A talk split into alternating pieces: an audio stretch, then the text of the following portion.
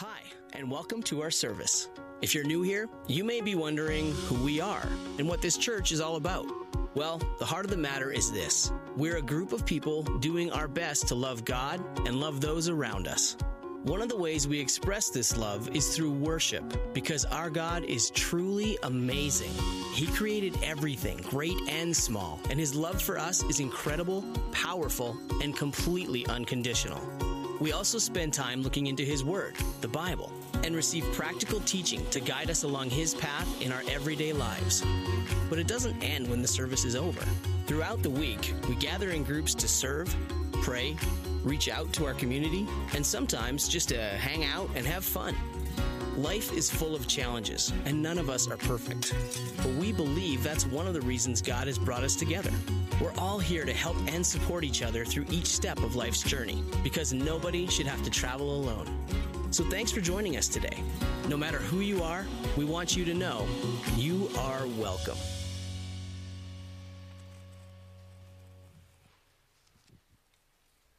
Good morning.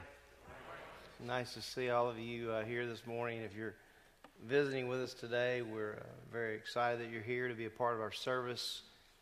Uh, we will be having, uh, as we've announced the last few weeks, we'll be having a, a visitors' luncheon uh, today. So um, even if this is your first day and you'd like to hang around and, and uh, eat lunch with us and you know, just hear a little bit more about the church, we'd love to, to have you come. And we're excited to see what the Lord is doing in His church. Uh, he is continuing to save souls, and that will continue. And we are so, so thankful for that. And I trust that you're ready to worship uh, the Lord today. Um, we are going to have next Sunday uh, baptism. And so I already have one candidate. He's about six foot two and a little bit big. And so I'm going to have to work out all week long to make sure I can bring. Him it's not taking him down that's the issue, it's bringing him back up. So we look forward to, to next Sunday morning and um, to that time of uh, baptism. And, you know, if you have not been baptized and you are an adult and you're a little older and you think, well, that would be embarrassing. No, actually, it would be a wonderful testimony. And so I would encourage you um, to pray about that, think through that. If you would like to be baptized, please call the church office uh, this week and, and you can arrange a time to come up and meet with me and I'd love to, to talk with you about that. We are going to on Good Friday uh, night at 6:30 have a movie that we're going to show. It's going to be outreach to our community. Uh, one of the things uh, here at Grace that we probably could work on and do a little better is outreach in our own community. Uh, we always need to work on those things, and, and uh, that's okay to always work on stuff. It's good, right? Uh, wives, you want your husbands to work on things all the time, don't you? There's always things we need to work on and get better at. And here at Grace, we want to see people come to Christ and be introduced to uh, salvation. Um, and Good Friday night, we are going to have a movie that's going to be shown.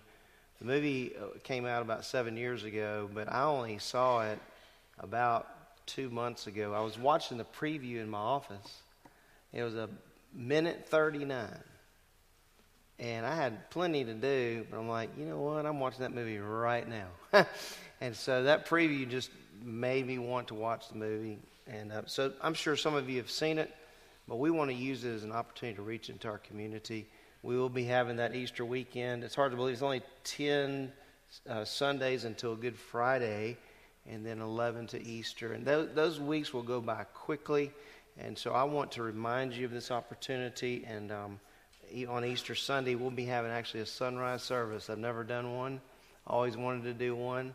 I'm not the greatest morning person in the world, and I'm not quite sure how that's going to look, but I know this there would be nothing wrong with having a bunch of people up here celebrate the resurrection of the Lord Jesus Christ. So we look forward to that. But I wanted to just show the trailer to the movie, and we'll be uh, passing out information that you can hand out to people as time uh, gets closer. So, all right.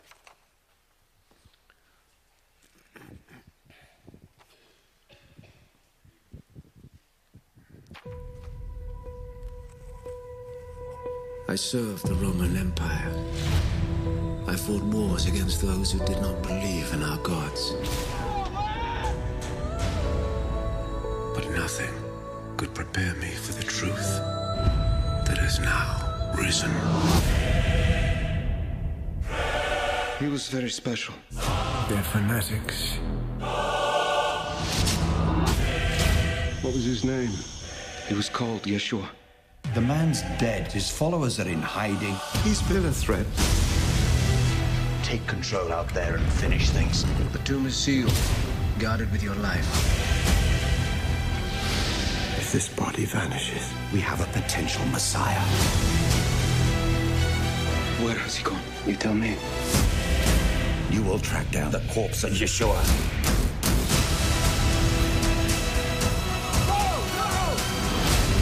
What happened to the Nazarene? He's right here. Open your heart and see.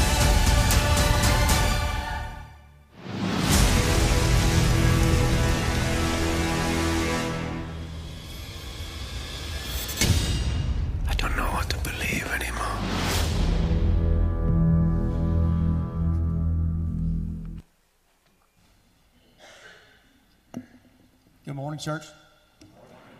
Can we all stand up as we prepare our hearts to worship and song this morning? That first video said something that is oh so true. Uh, life presents itself with many, many challenges, right? You guys agree with that? Got challenges in life?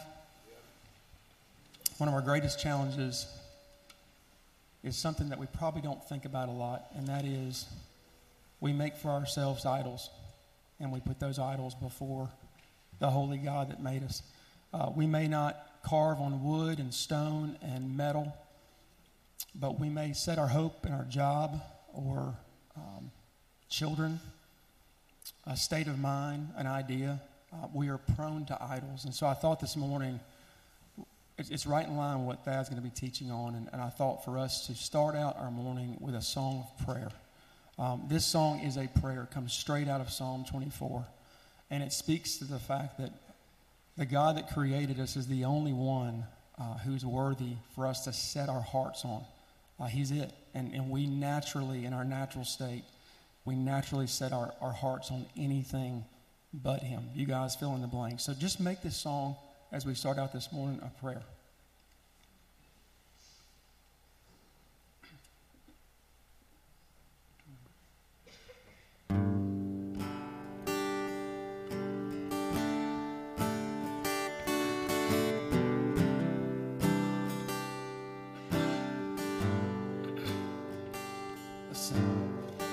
We bow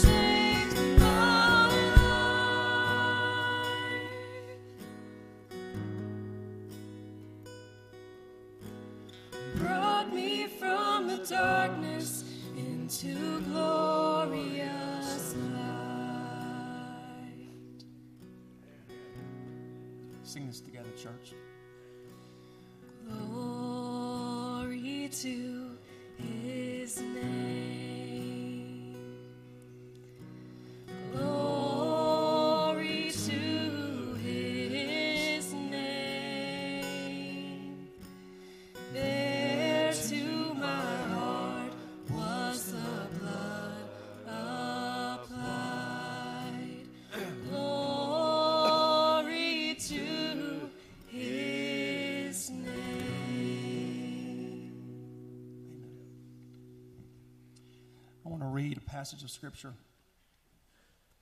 The scene here is the disciples and Jesus had just left the upper room, and somewhere between that upper room and Gethsemane, Jesus teaches his disciples the following. And it's, it's, it's important to note here Judas is not in the group at this point, he had, he had left abruptly earlier in that passage. And Jesus says this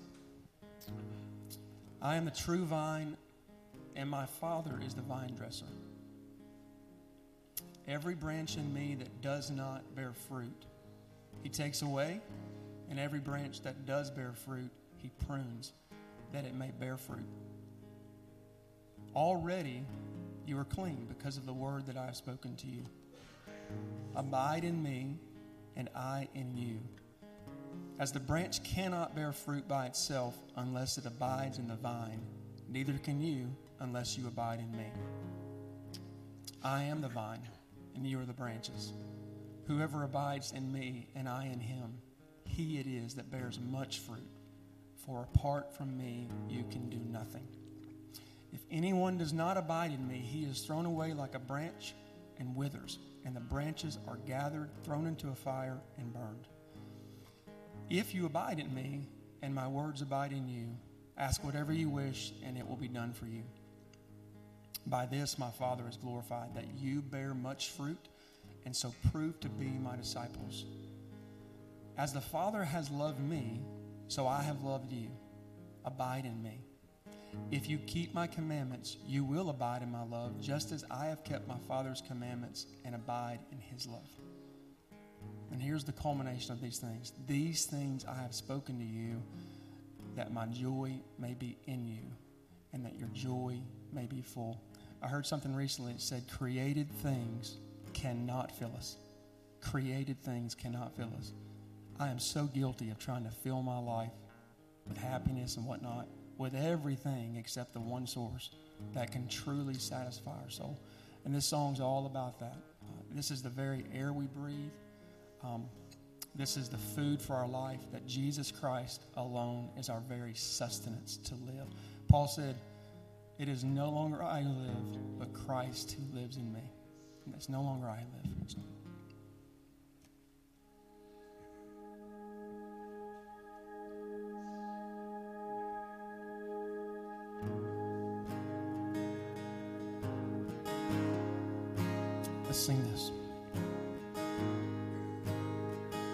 This is the air I breathe.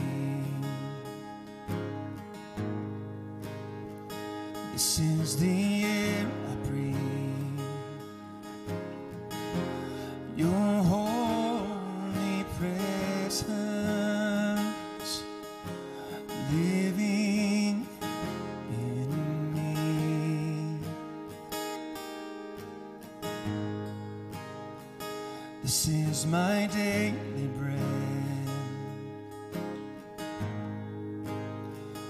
This is my daily bread.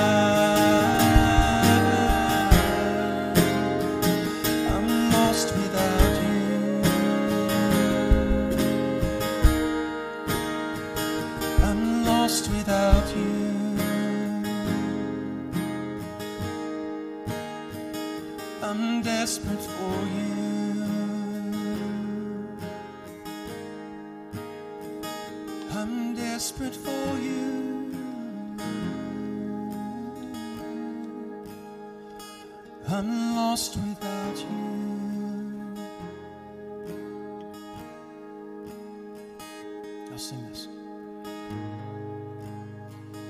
This is the air I breathe. This is the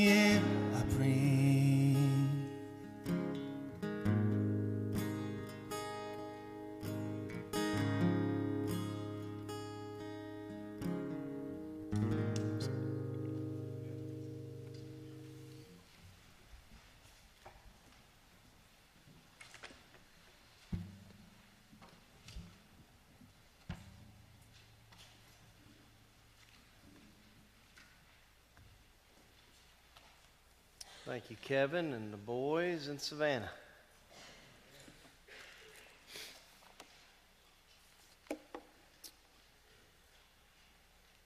Have you heard about the pastor that was known for his lengthy sermons? While he was preaching, a man got up from his congregation right in the middle of the message and didn't return to just prior to the closing of the service. And after the service, the pastor went up to the gentleman who he knew well and he said um, to him, Sir, where did you go? The man said, I went to get a haircut. The pastor said, Well, why didn't you do that before the service? To which the man replied, I didn't need one then.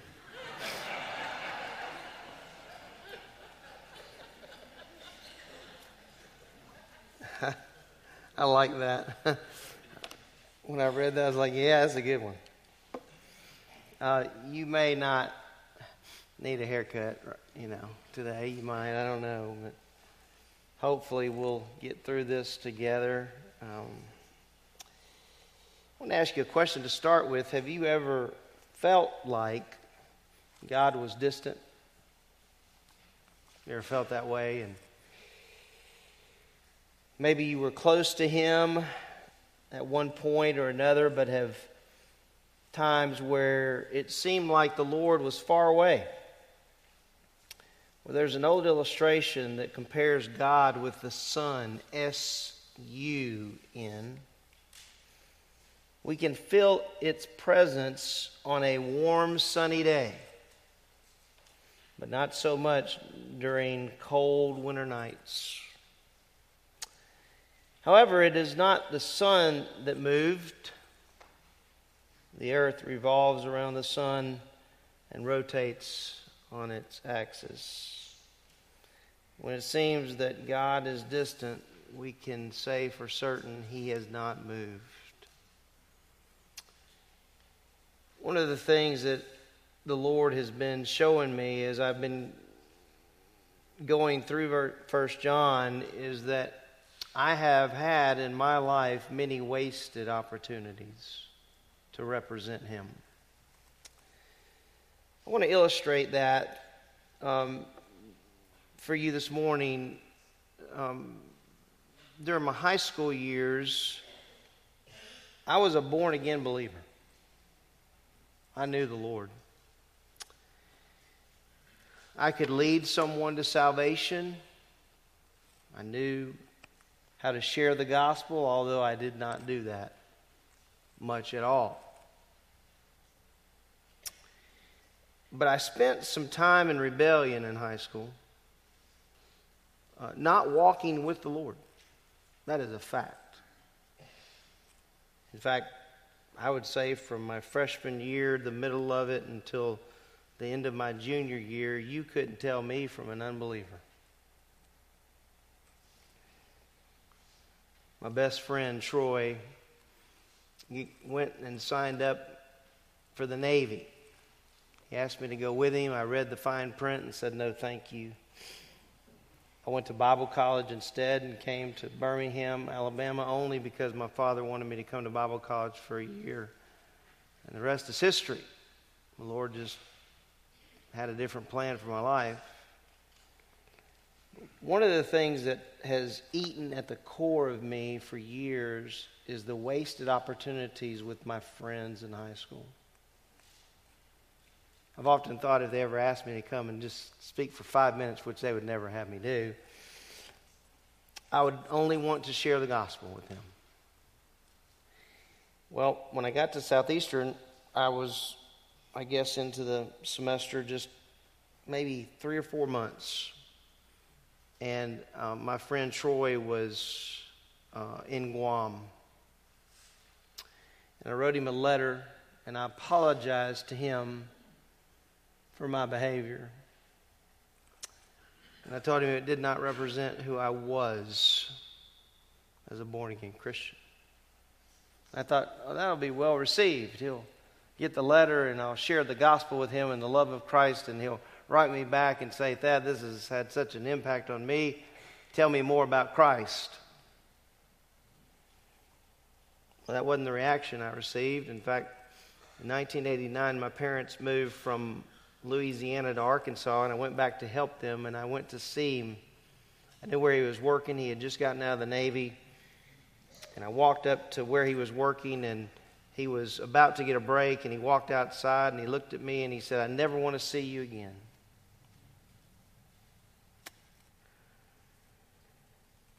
It matters how we live the Christian life. We represent Christ. And if we're going to represent him well, it's imperative that we come face to face with the issue of abiding in the Lord Jesus. Um, I have a proposition for you this morning, and that is that sin is a barrier to fellowship with God. Have you ever thought about your week? You ever like gone through a week and just kind of evaluated that? How was my walk with the Lord during the week? I mean, you know, we hear that question maybe at a youth group or in our small groups or whatever, and I often wonder, what do we do with those questions? You know, I mean, I'm speaking to myself because I was challenged as I was growing up, not only with the gospel of Jesus Christ, but walking as a believer.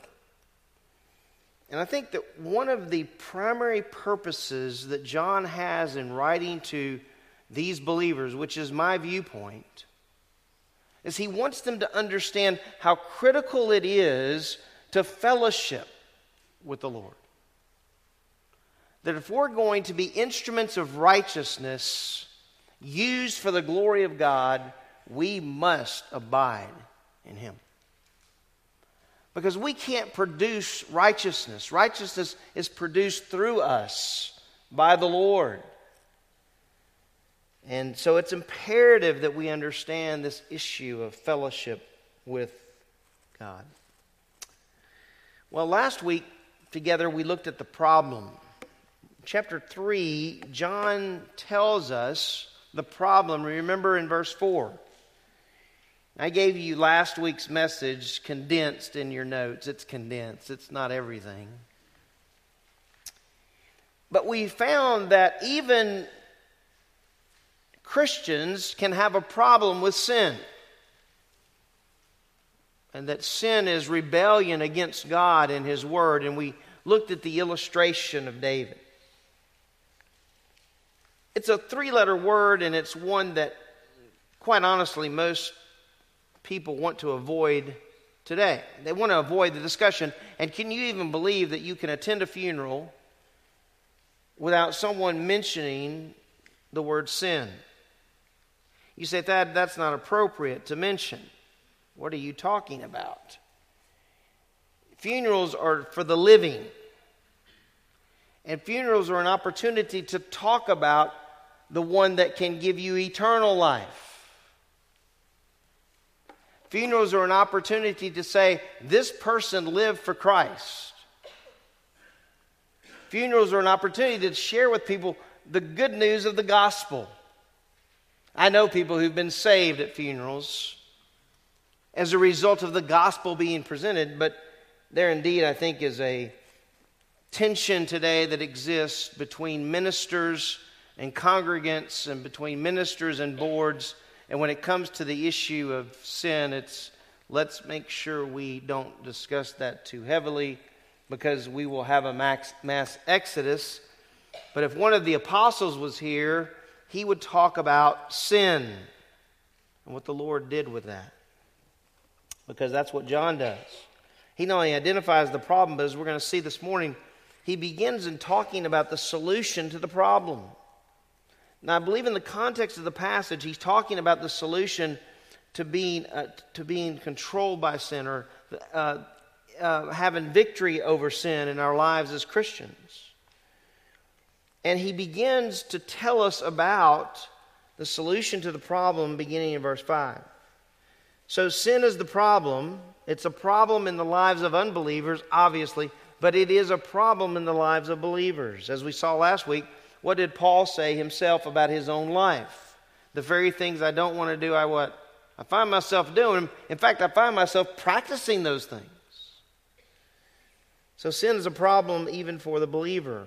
And verse 5 says, You know, here it is, the solution. You know that he appeared in order to take away sins, and in him there is no sin.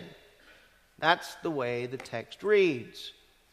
One little note there for you, just because it doesn't appear in your translation. The verse says, You know that he appeared in order to take away sins.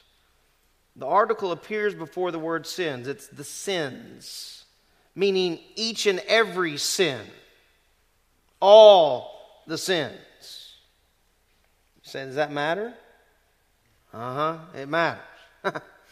So he appeared to take away the sins, all the sins, and then he says, and in him there is no sin. I've given you on your handout some observations, and I wanted to talk about those this morning. First of all, John's audience already understood this doctrine. So how you know that? Well, the, the word know there. They already knew it. It was something that they had already known as believers. They knew the doctrinal truth of the appearance of Christ and that he came to take away sins. They knew that. How many of you this morning, I assume there are many in this audience that know that. But there may be some that do not know that. I'm reminded of the Gospel of John when John the Baptist says, Behold the Lamb of God who what? Takes away the sin of the world.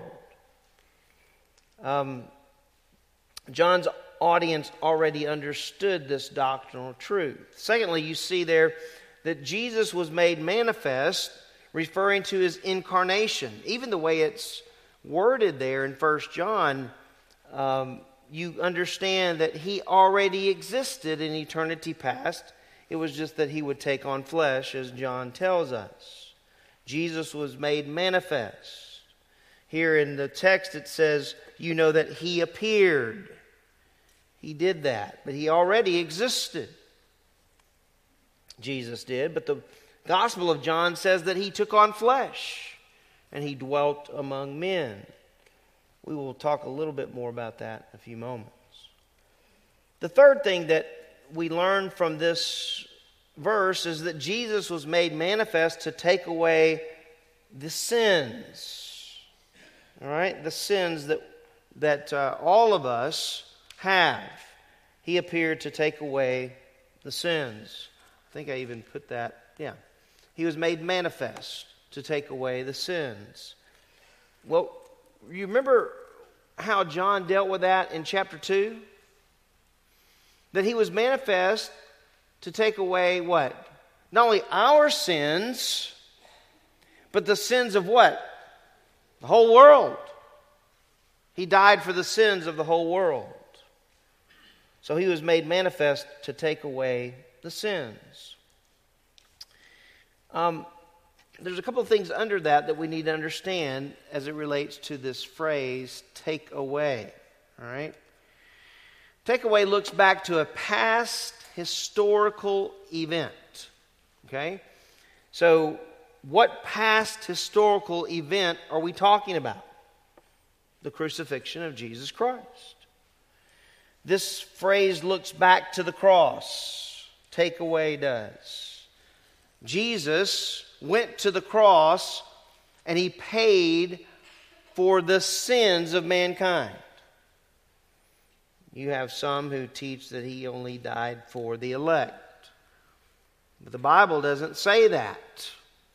The Bible tells us, in fact, in the Gospel of John, where John, where John himself could have easily delineated a difference, he did not do that. He says, not only did he come and make satisfaction for our sins, but for the sins of the whole world. Well, who's our there? At least the apostles and believers. Um, Christ's atonement was sufficient for all. Now, will all believe? No, many have rejected and many will continue to reject, and they will die in their sins, and they will spend forever in the place called the lake of fire, being tormented night and day. And I think one of the most excruciating things about hell is not just the, the pain and suffering that we read about in the scriptures, but its isolation. Man was made for what? Fellowship and heaven's going to be a place of fellowship, and I know we're all looking forward to that. So the next time you run across someone that you know is not saved, maybe think in terms of, wow, this person, if they do not trust Christ, they're going to spend eternity in hell, away from the one that loves them the most, that paid for their sins. Um, there's a hymn that we sing and it's a hymn that I heard this last week in a service. It's called How Great Thou Art. I won't sing it for you. But the second verse goes like this You ever sing a song and you've sung it for years and you hadn't really thought a whole lot about the words? Well, here is it. Here's the second verse. And when I think that God, his son not sparing, sent him to die I scarce can take it in, that on the cross, my burden gladly bearing, he bled and died to do what? To take away my sin. Um, critical. Well, what did the work of Christ on the cross accomplish as it relates to this phrase? Well, there are three things here for us to consider. The work of Christ on the cross made it possible to be delivered from the penalty of sin. And when you trust Christ as your Savior, you're delivered from what? The penalty of sin. But secondly, the work of Christ on the cross made it possible to be delivered from the power of sin. It no longer has to dominate you or control you. But does it at times? I believe answer yes. I believe it does. I believe that's why John writes with such urgency. I think he really wants these guys, these believers, to understand the importance of fellowship, the importance of remaining in the Lord. So, not only did the work of Christ on the cross make it possible to be delivered from the penalty of sin, but from the power of sin. You know, how is that daily walk with the Lord going? Do you ever get frustrated with the sins that you repeat over and over and over again?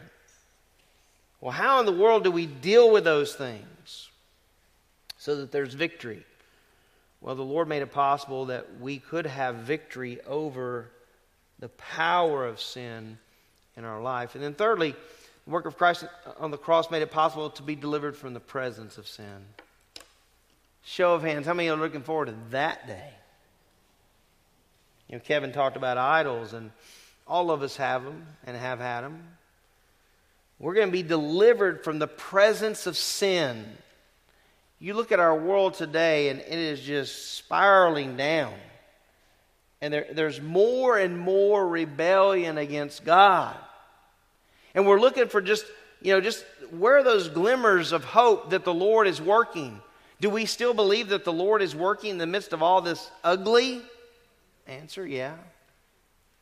Did you guys see when the Hamlin kid from Buffalo was hurt? You remember that? I'm sure even if you weren't a football fan, you've seen that story. Um, Dan Orlovsky, who works for ESPN, you know what he did on national TV? Live. He prayed. I watched that clip and I was like, whoa. What was the reaction of the world? Oh, that's awesome that he did that. No. Isn't it amazing when man's in crisis mode what they do?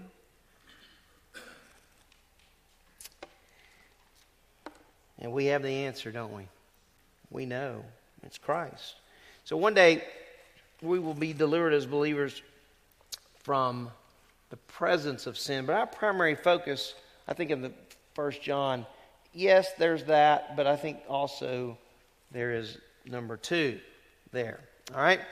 Franklin Graham said this it was Jesus Christ who willingly went to the cross, and it was our sins that took him there.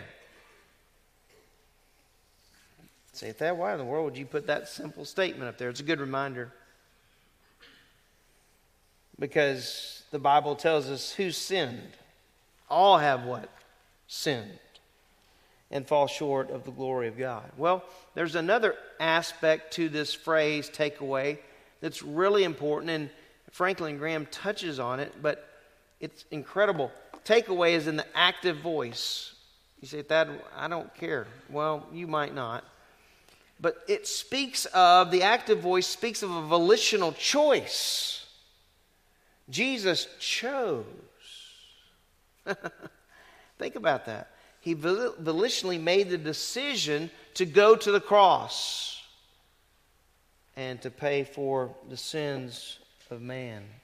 You say, well, how do we know that? We know that just because of the active voice here that's used in that phrase. But, but we know it also because the Word tells us that.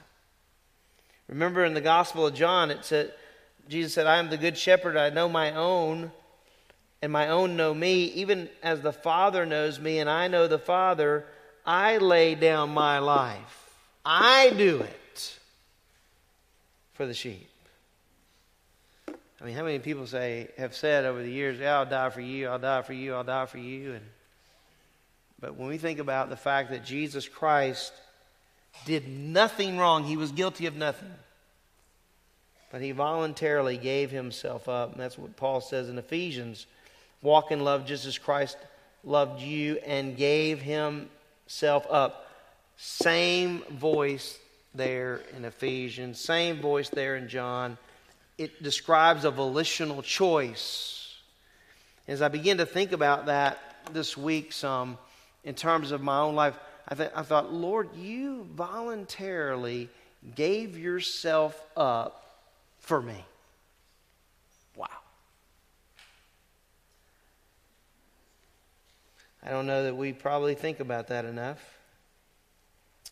But the one who loves us the most then did that voluntarily because Paul tells us in Romans that God demonstrated his love toward us in that while we were yet sinners, what? Christ died for us. He did that for us. So as we look at verse 5, we see then the solution in the first part of the verse. But in the last part of the verse, in verse 5, it says, And in him there is no sin.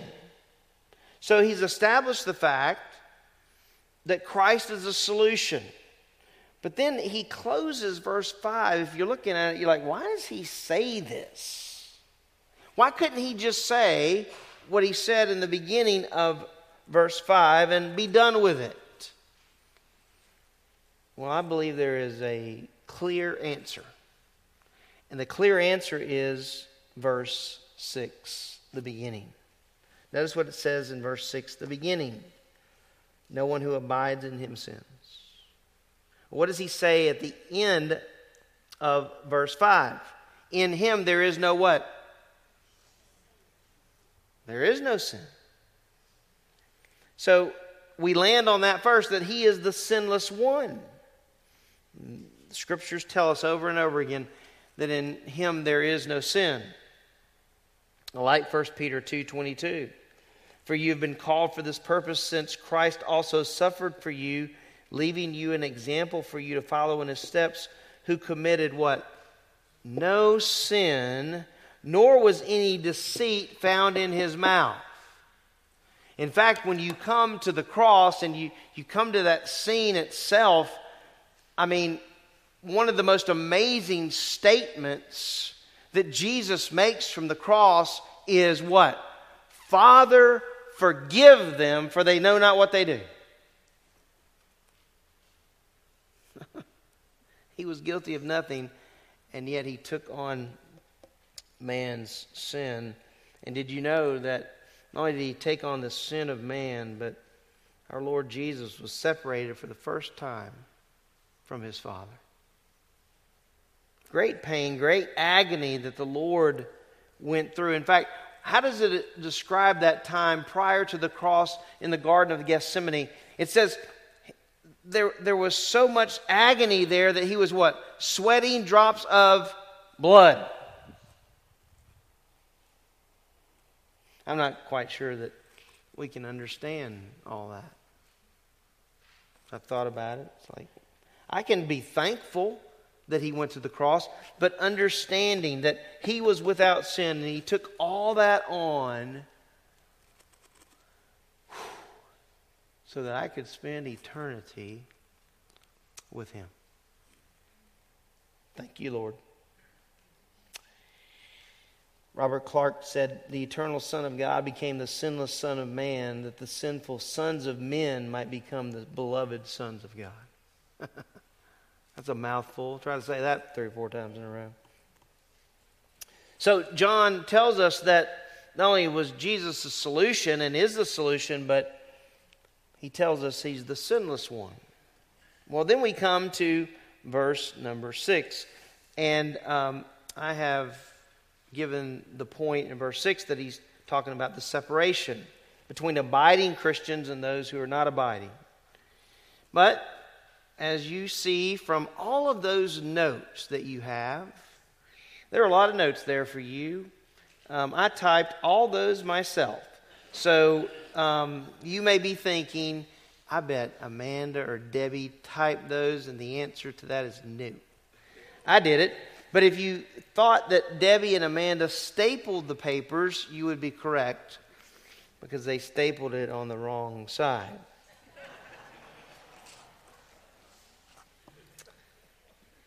All right. So let's look at this verse. Now remember what he's just said in verse 5 and in him there is no sin. And we know, don't we, through the discussion of 1 John to this point, that John has emphasized over and over again the importance of believers doing what? Abiding in the Lord Jesus. Well, there's two views, and as we've said all along, there are two views and I hold the rela- uh, the fellowship view, and there are people even in this own con- in this congregation who hold the relationship view. But I want to say right from the get go that um, number one, uh, this is not a primary issue. Okay, I'm going to talk about some primary issues even from these verses at the end of our our lesson today. But um, these are secondary issues, not in not in the sense that abiding in the Lord is not important, it's critical. But in the sense that there are two different viewpoints from very, very good theologians I mean, very good theologians. You're going to read these quotes and go, hold on a second. Spurgeon said this, so he's got to be right. I mean, I'm, I'm right there with you going, hey, what, what's going on? But I disagree with C.H. Spurgeon. And it's okay to disagree. It's the way we disagree that's the issue on things that are secondary. So, I want to read through these and make some comments. If I don't do it that way, then um, I think we could possibly get lost, and I don't want us to get lost. So he says, first of all, let's deal with the first phrase no one who abides in him sins. Well, the relationship view says this. This view states that John is talking about a lifestyle of sin.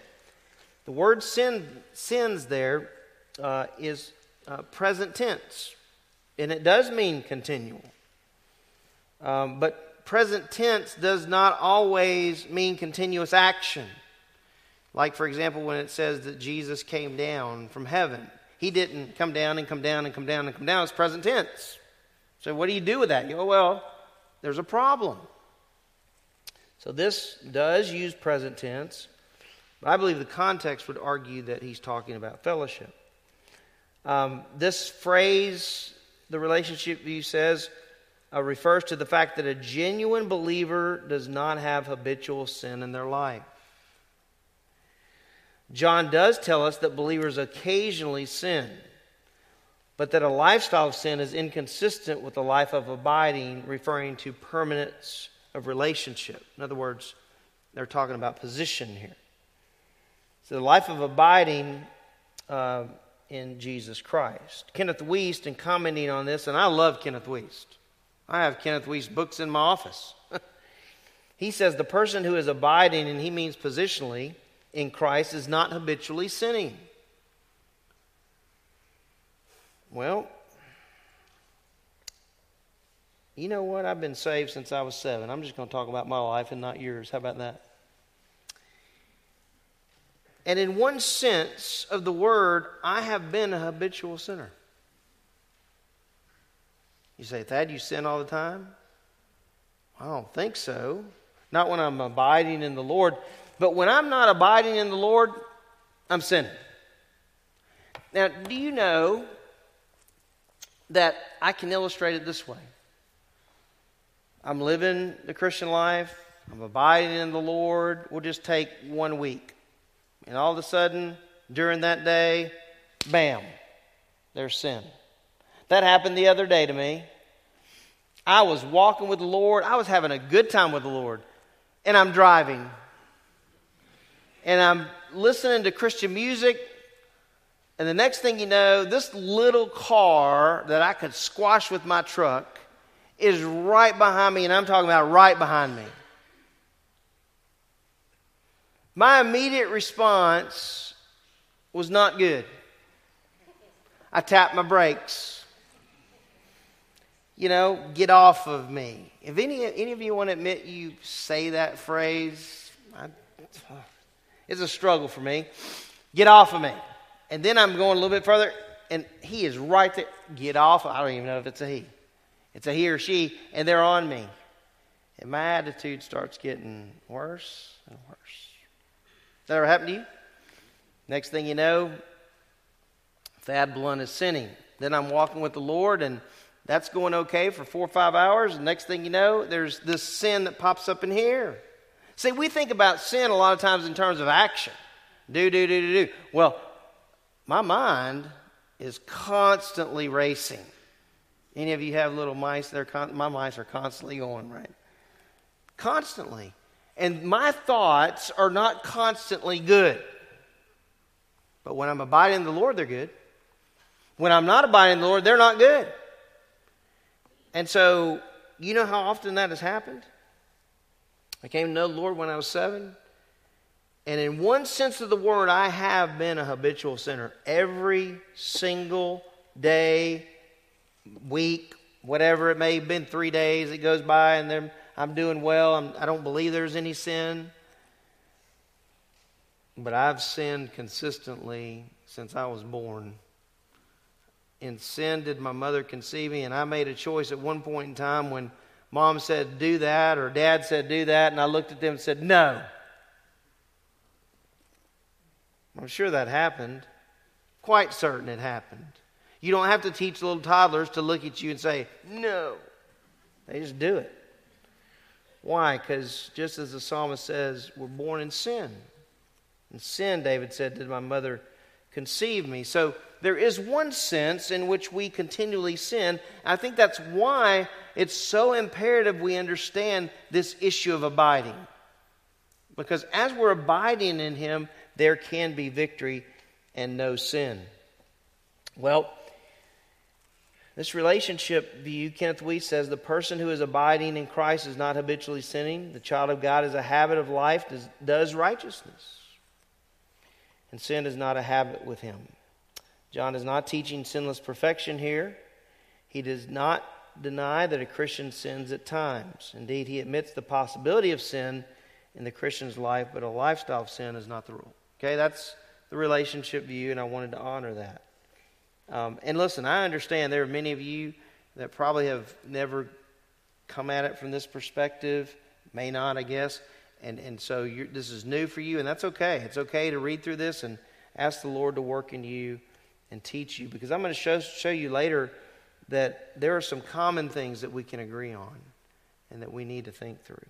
The second viewpoint of this phrase and really the verse is the fellowship view. This view states that when a believer is abiding in Christ, there is no sin. In other words, if I'm in fellowship with the Lord, or I could use it this way because he says it this way in 1 John 1 when I am walking in the light as who? As he is in the light, which is key as we come to verse 9 next week. We'll see that. This view states that when a believer is abiding in Christ, there is no sin. This is based on the truth of verse 5, which states, In him there is no sin. So when a believer is abiding in him, he's not sinning. Or, as Paul puts it, when we are walking by the Spirit. Because what does he say? When we're not walking by the Spirit, we're carrying out what? The lust of the flesh. Um, so, when a believer is abiding in him, he is not sinning. Now, it doesn't mean that we don't sin. I mean, John's not trying to confuse us here about this issue of sin. In fact, I believe he's writing to these guys saying, hey, we sin. And he puts himself in that category. Back in chapter 1, he says in verse 8, just listen as a reminder. If we say that we, he puts himself in the equation, have no sin, we are deceiving ourselves and the truth is not in us. So, John's not saying that we never sin. We do sin. Some Christians have used this verse to support the theory that Christians are sinless and perfect. I've met with those kind of people. I have. And they say, hey, Thad, once I got saved, I no longer sin. I'm like, hold on a second. I know we got this new nature, and Christ is sinning. I mean, Christ is sinless, but when I'm not abiding in Him, I'm sinful. There's a difference between the old man and the new man, the old nature and the new nature. And he's going to explain more of that in verse 9. Um, the opening chapter, along with the beginning of the chapter 2, refute that this nonsense. I called it nonsense. This does not mean that the this does not mean that the old man is not present because the old man is present, which Paul, remember last week, pointed out. The old man is present. Um, and obviously, in Paul's life, there was a problem that he had, just like I believe all of us share. He says, but it does mean that when a believer is abiding in Christ, righteousness is being produced. Righteousness is not being produced if we're not abiding in Christ. Okay? John Walvoord and Zane Hodges both, um, this is both of what they say. The believer doesn't abide 24 7 and will never do so in this life. However, when we abide in him, we are not sinning. Why? Verse 9 tells us because his seed abides in us. When you accepted Jesus Christ, he gave you his nature, and there is no sin in his nature. Okay? And he refers to that in verse 9. Our new nature is perfect. In our redeemed nature, we do not sin. But then here's the question posed so why do we still sin? Because our old nature resides in us as well. That's why. And so, how can we have victory in the Christian life over the power of sin? We must abide in Christ. That's the answer. And that's what he tells his audience. We must abide in the Lord Jesus Christ. So that's the viewpoints on the first statement. In the second statement, there's more of the same. Notice he says at the end of verse 6 No one who abides in him sins. No one who sins has seen him or knows him. Hold on a second. John saw him, John knew him, John sinned. What's he talking about? Well, again, there's a couple of different viewpoints uh, consistent with what was said before. There's the relationship view. And they say with this statement, John is drawing a st- strong contrast between believers and those that are not genuine believers. And I believe that as well. And the strong contrast, however, is not a relationship contrast. The strong contrast, from my viewpoint, is he's talking about those who are abiding in the Lord, fellowship, and those who are not. Okay? So I think there's a strong contrast too. I just disagree with the contrast. Um, the person that is described as one who has not seen him or known him is describing a person who is not a born again believer in Jesus Christ. And listen to me. There are a lot of people that hold that view. Okay? And there are a lot of people that hold the other view. You go study it on your own, you're going to see that. John MacArthur, who I respect as a he's a great apologist, okay? Some of you probably have a MacArthur Bible uh, right with you in your lap. And you're saying, hey, he doesn't agree with this. Well, he doesn't. He doesn't agree with the fellowship view. He says this phrase, has never seen him or knows him, clearly reveals that this person is not saved. If no check against the habitual sin exists in someone who professes to be a Christian, John's pronouncement is absolutely clear salvation never took place. That's his viewpoint. Like I said, there are many that hold to that view. There are many that hold to the fellowship view. The fellowship view says this Does the phrase, no one who sins has seen him or knows him, mean that a person who sins does not have a relationship with God? Gee, I hope not. Because we sin. And I think we can make an argument in some respects that we habitually sin. It's something that comes over and over again in our lives. Um, I put, I sure hope not, because this would mean a lot of people are on their way to hell. As clearly pointed out in chapters 1 and 2, we sin. You know I believe the problem is, in a nutshell, is that you have people who've come to Christ by faith, have placed their faith and trust in Jesus Christ alone. And I don't know how you're going to hear this, but I believe a lot of Christians they're saved, they're justified, positionally, they're correct before God because they've been covered with the righteousness of Christ, but they've never been discipled. Can that happen? It, ha- it does happen. So it's critical. That's one of the things I would just encourage to parents. Hey, talk to your children about salvation, yes.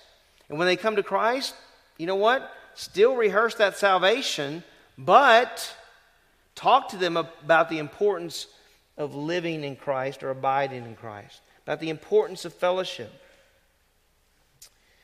Uh, it is sin that causes blindness and loss of fellowship with God.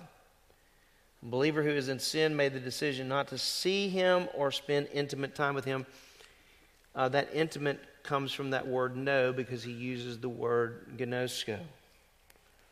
Um, interestingly, you wouldn't think I would put this slide up because you would think, well, this slide proves the relationship um, view, but it doesn't. John's choice of the perfect tense verbs seen and known are interesting, Dr. Anderson says. The perfect tense intensifies John's point. you know, it makes it more intense. To know in the perfect tense becomes to know intensively or intimately and to see in the perfect tense becomes to see very closely.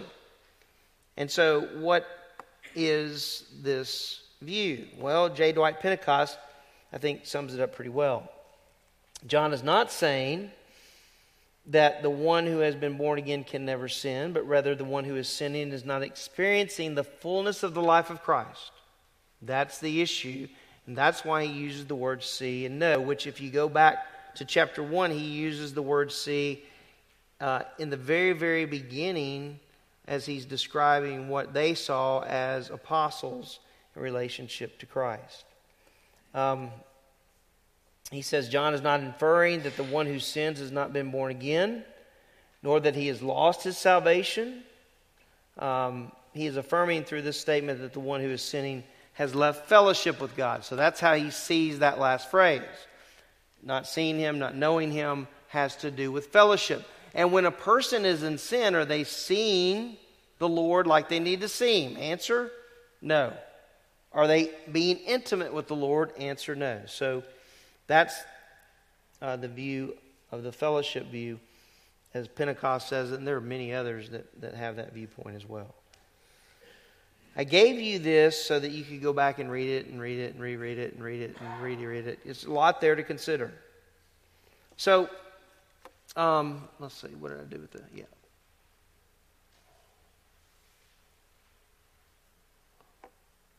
I do not know where I got that quote. A Christian in close fellowship with the Lord Jesus wants sin out of his life. True? Yeah. The Christian who can dismiss the sin in his life has not caught a close vision of the Savior and does not know him very intimately. Oh, that's still Anderson, okay? Because I just, I think I put, yeah, that's still Dr. Anderson. So he says, a Christian in close fellowship with the Lord Jesus wants sin out of his life. The Christian who can dismiss the sin in his life has not caught a close vision of the Savior and does not know him intimately. Which brings to the, the question to the forefront Do you know the Lord intimately? That happened for you? I can say, as a born again believer,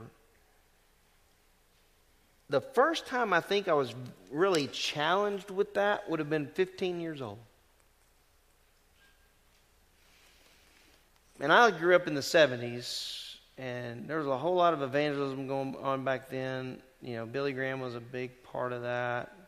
Um, you had a lot of crusades, a lot of mentality. I mean, preaching the gospel. A lot of churches didn't have necessarily, hey, someone teaching through the scriptures as much as they had. Let's share the gospel, share the gospel. But I remember when I was 15 years old, uh, Jim Pence came to our church. And I was in his youth group. And he let us fix up the youth, youth room kind of like we wanted to. Um, but the first night that we had a meeting, he said, Hey guys, you're going to need your Bible every week. And I'm going to give you a Strong's Concordance, and we're going to study the Word. Well, man, I mean, I'd never had anybody say that to me. And I can say that the Lord began working on this issue of walking with the Lord, beginning mostly with Jim Pence who challenged us in these things and the importance of fellowship with the Lord. All right, so what do we do with all this? Well, you might take those sheets of paper and throw them in the garbage. I hope not, because I typed it. Um, if you wanted to get rid of them, just drop them by my office. That'd be all right. Um, but I asked the question well, what are we going to do with this? Because clearly, um, clearly, I, I might should have thought about it like, um, who was it? Chuck Swindoll. Chuck Swindoll said that um, in his years of the pastoral ministry, he did not teach First John on a Sunday morning. And um, we don't have Sunday night services anymore.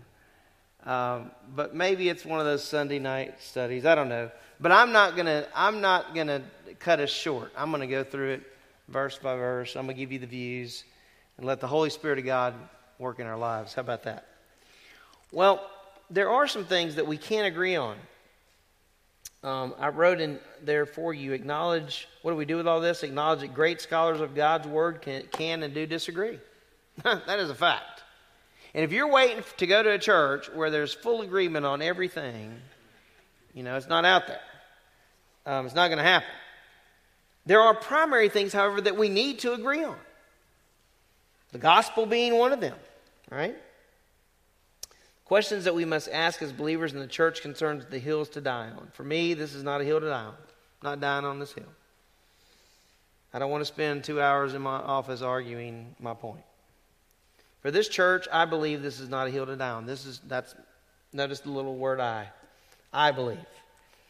But even in these two verses, there are hills to die on that we all can likely and hopefully agree on.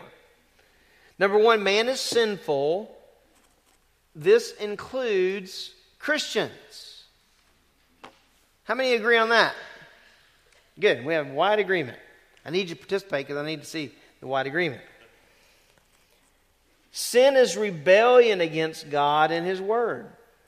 Agree on that? Good. Jesus Christ was in the beginning with God. Please agree on that. He was not created. However, there is doctrine out there that says he was created. But even the phrase here he uses when he appeared points to a time in the past he already was in existence. He had just not taken on flesh. Um, Jesus, I think I did put it up there. Or did I not put it up there for you? Hold on a second. No. Um, I put it in my notes. I shortchanged you a statement. I'm very sorry. Jesus took on flesh and dwelled among men or with men. Um, here's some other things we can agree on. Jesus Christ was made visible in order to take away man's sin. We agree on that? He took away the penalty of sin, and He's given us an opportunity, right, to, to, to overcome the power of sin as we abide in Him. Um, next, a relationship with God is only found through Jesus Christ. We agree on that? Good. Um, and then, fellowship with God through Jesus Christ is critical to spiritual growth. You believe that? So maybe it's that last one that we really need to work through that issue of fellowshipping with the Lord. I want to ask, I'm, I'm almost hesitant to do this, but I'm going to do this. I'm going to ask the Lord to help us. What have you found in your Christian life in terms of fellowship that's critical? Okay, we have this principle of abiding, and we know we need to abide in Him in order to fellowship with God. But what have been the key components in your life to fellowship with the Lord? Anyone? Just throw out something. Consistency. What do you mean by that, Daniel? Consistency in fellowship, right? How do we do that? Other believers and understanding their beliefs and knowing that your belief in Christ is what you need to believe in and that you have an understanding, but you're not your understanding is not your own, but you need to have understanding in God. Okay. So we're rely on the Lord, right, to help us in that. And then we have that common fellowship, like you're talking about with other believers, the importance of that. Okay? Anyone else? Bible study. I should have put that picture up on here, George. This has been a perfect time to put that card up here about the importance of fellowship. But that Bible study piece, studying the Word of God. So, you guys, one of the great things about Grace is we have a lot of different opportunities for you to study the Word of God. You know, we have women's Bible study, we have small groups, we have Sunday schools. That needs to take place. That's good. Anything else? Pray continually. Surrender and transparency. Praising Him. Willingness to see our sin for what it is. All right, so let me go back over these just for a second. We got time. It's only 11:46. So prayer. So that intimacy issue prayer, I mean, we think, may think about verses like 1 Thessalonians, pray without ceasing. We're like, well, this is what happens. I think sometimes some people, that's, I don't understand that verse, so let's just move on. It's the attitude, right, of continual dependence on the Lord. So I think that's really good. Um, David, what did you say? Surrender and transparency. Surrender, transparency to the Lord. Okay. All right, surrender to the Lord, transparent, being honest, kind of focusing on what Luann says, honest about our, our um, condition, because at times my condition is not good. If I go to the doctor, I think my condition is fine, right? I went to the doctor and thought my condition was fine. Next thing I know, uh, he says, Hey, we need to cut on your neck. I'm like, Ugh, my condition wasn't as good as I thought. Okay? Um, Jessica, what did you say? Praise. Praise. Yeah. You know, we talked about that this weekend at uh, Elders Retreat. And um, the, our distinguished Dr. Hugh Hughley led us in uh, um, a devotion on Friday night through Psalm 150. And he talked about the importance of praising him. So that's really critical to maintaining that fellowship. Anything else? Service. Okay? Service. Serving the Lord, all right? And being prepared to do that. All right, David? Being accountable. You know, women do that pretty well. Not so much so with men. We could work on that. Well, let me close with this. Um, one theologian, um, in comparing the walk of the believer to something, he compared it to uh, construction. And he says this every believer is under construction. Um, if you even build something, he says, you don't expect it to always go smooth when you think about construction. Um, you'll probably, he says, be disappointed even at times. How many of you ever start out to build something and you get into it and you're just so frustrated? I've never built anything, but I, I'm sure that can happen. He says, in the world of construction, rarely does a project happen without problems arising. Listen to what he says. He says, whether it's rain delays, um, cost problems, or just unforeseen problems arising, it's not always smooth. And neither is the Christian life. It's not always smooth. There's times, guys, that we are off the trail. And we need to get back on that trail. And you know, we don't ever need to forget what John wrote in 1 John 1 9 in the context of fellowshipping with the Lord. When we sin, right, we need to confess that sin. And the, this is the picture. You know, how many of you like to walk? You like to walk or run or, right? Just pretend you like to walk or run. Not too many like to do that. But as a believer, we're walking, right? We're walking our trail, and we're living the Christian life, and we are. We're saying, Lord, I want to represent you well.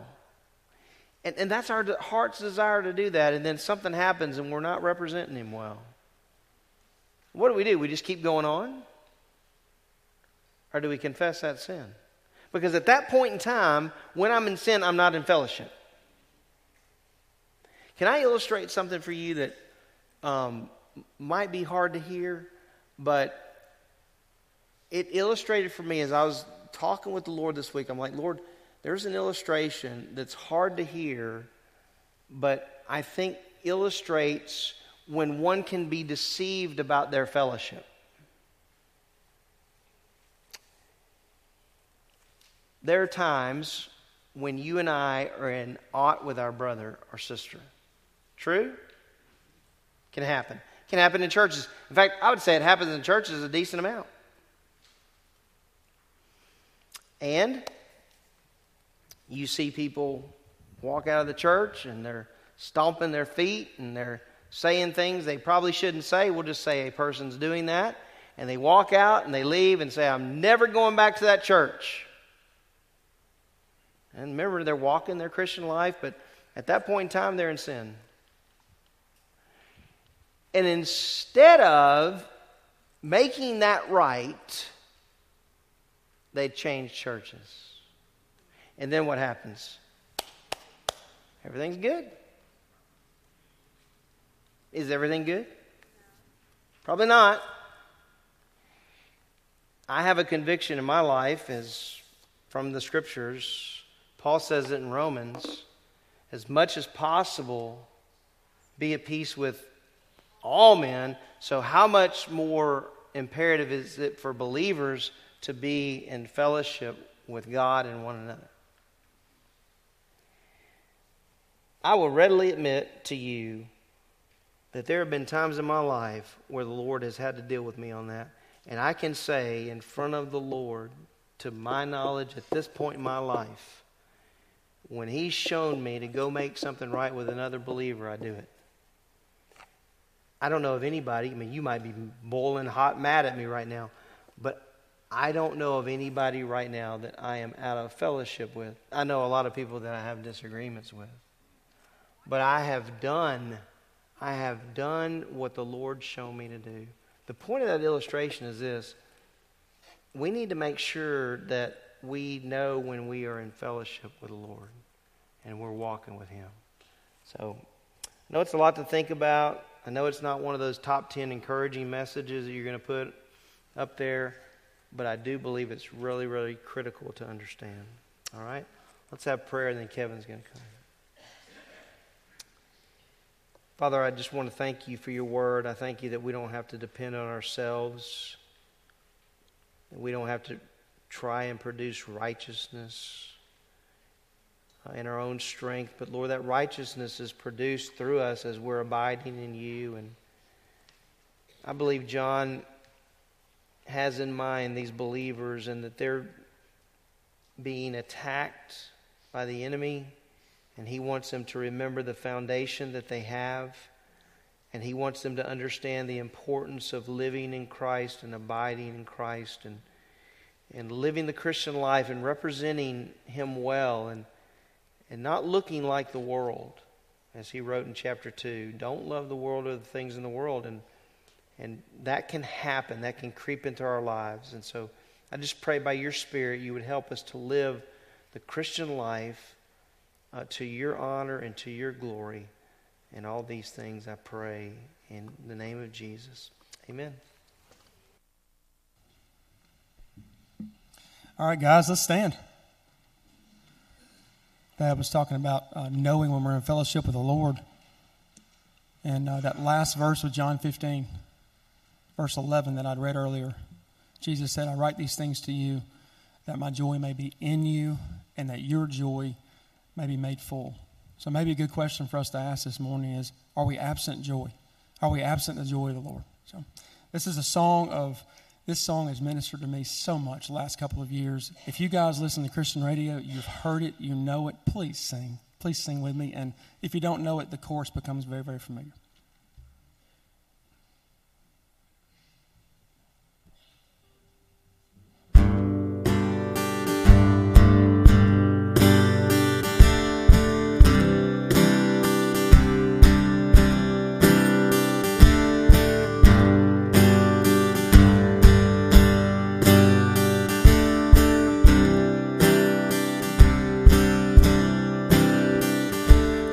Worship the God who was.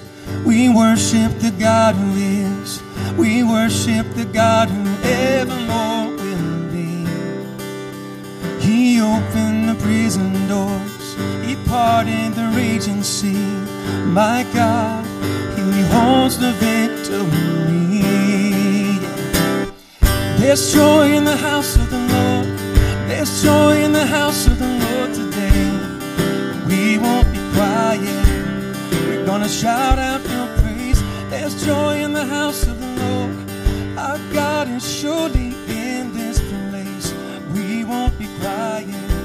We're gonna shout out your praise.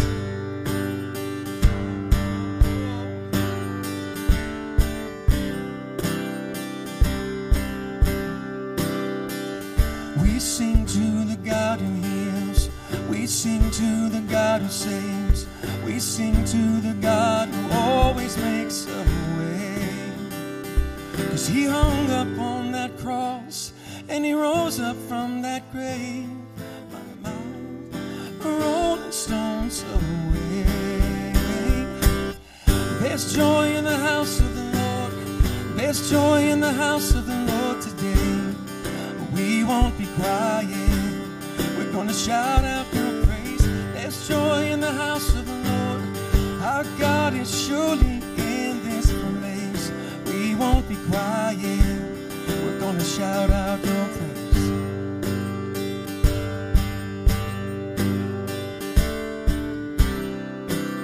We were the beggars. We were the beggars, and now we're royalty. We were the prisoners, and now we're. We are forgiven, accepted, redeemed by His grace. Let the house of the Lord sing praise. We were the beggars, and now we're royalty. We were the prisoners, and now we're running free. We are forgiven, accepted,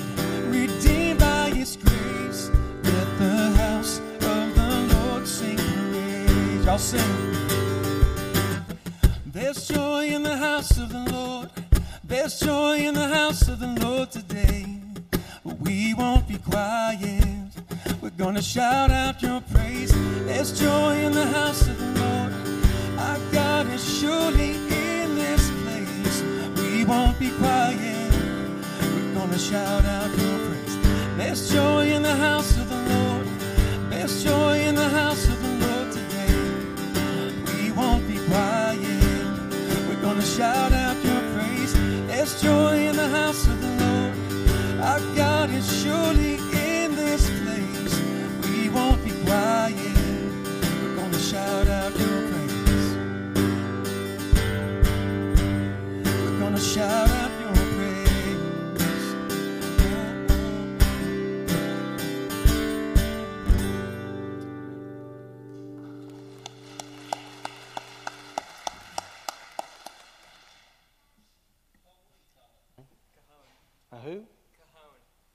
Okay. You do that well. We appreciate those guys, don't we? All right. Well, let's pray and we'll be dismissed. Father, again, we thank you for our time together and thank you that we can worship you in spirit and in truth.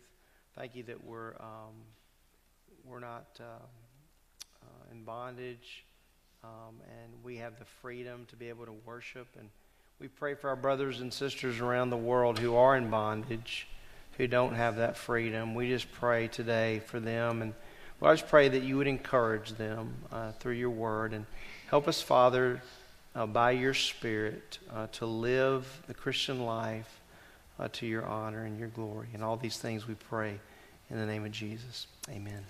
You're dismissed.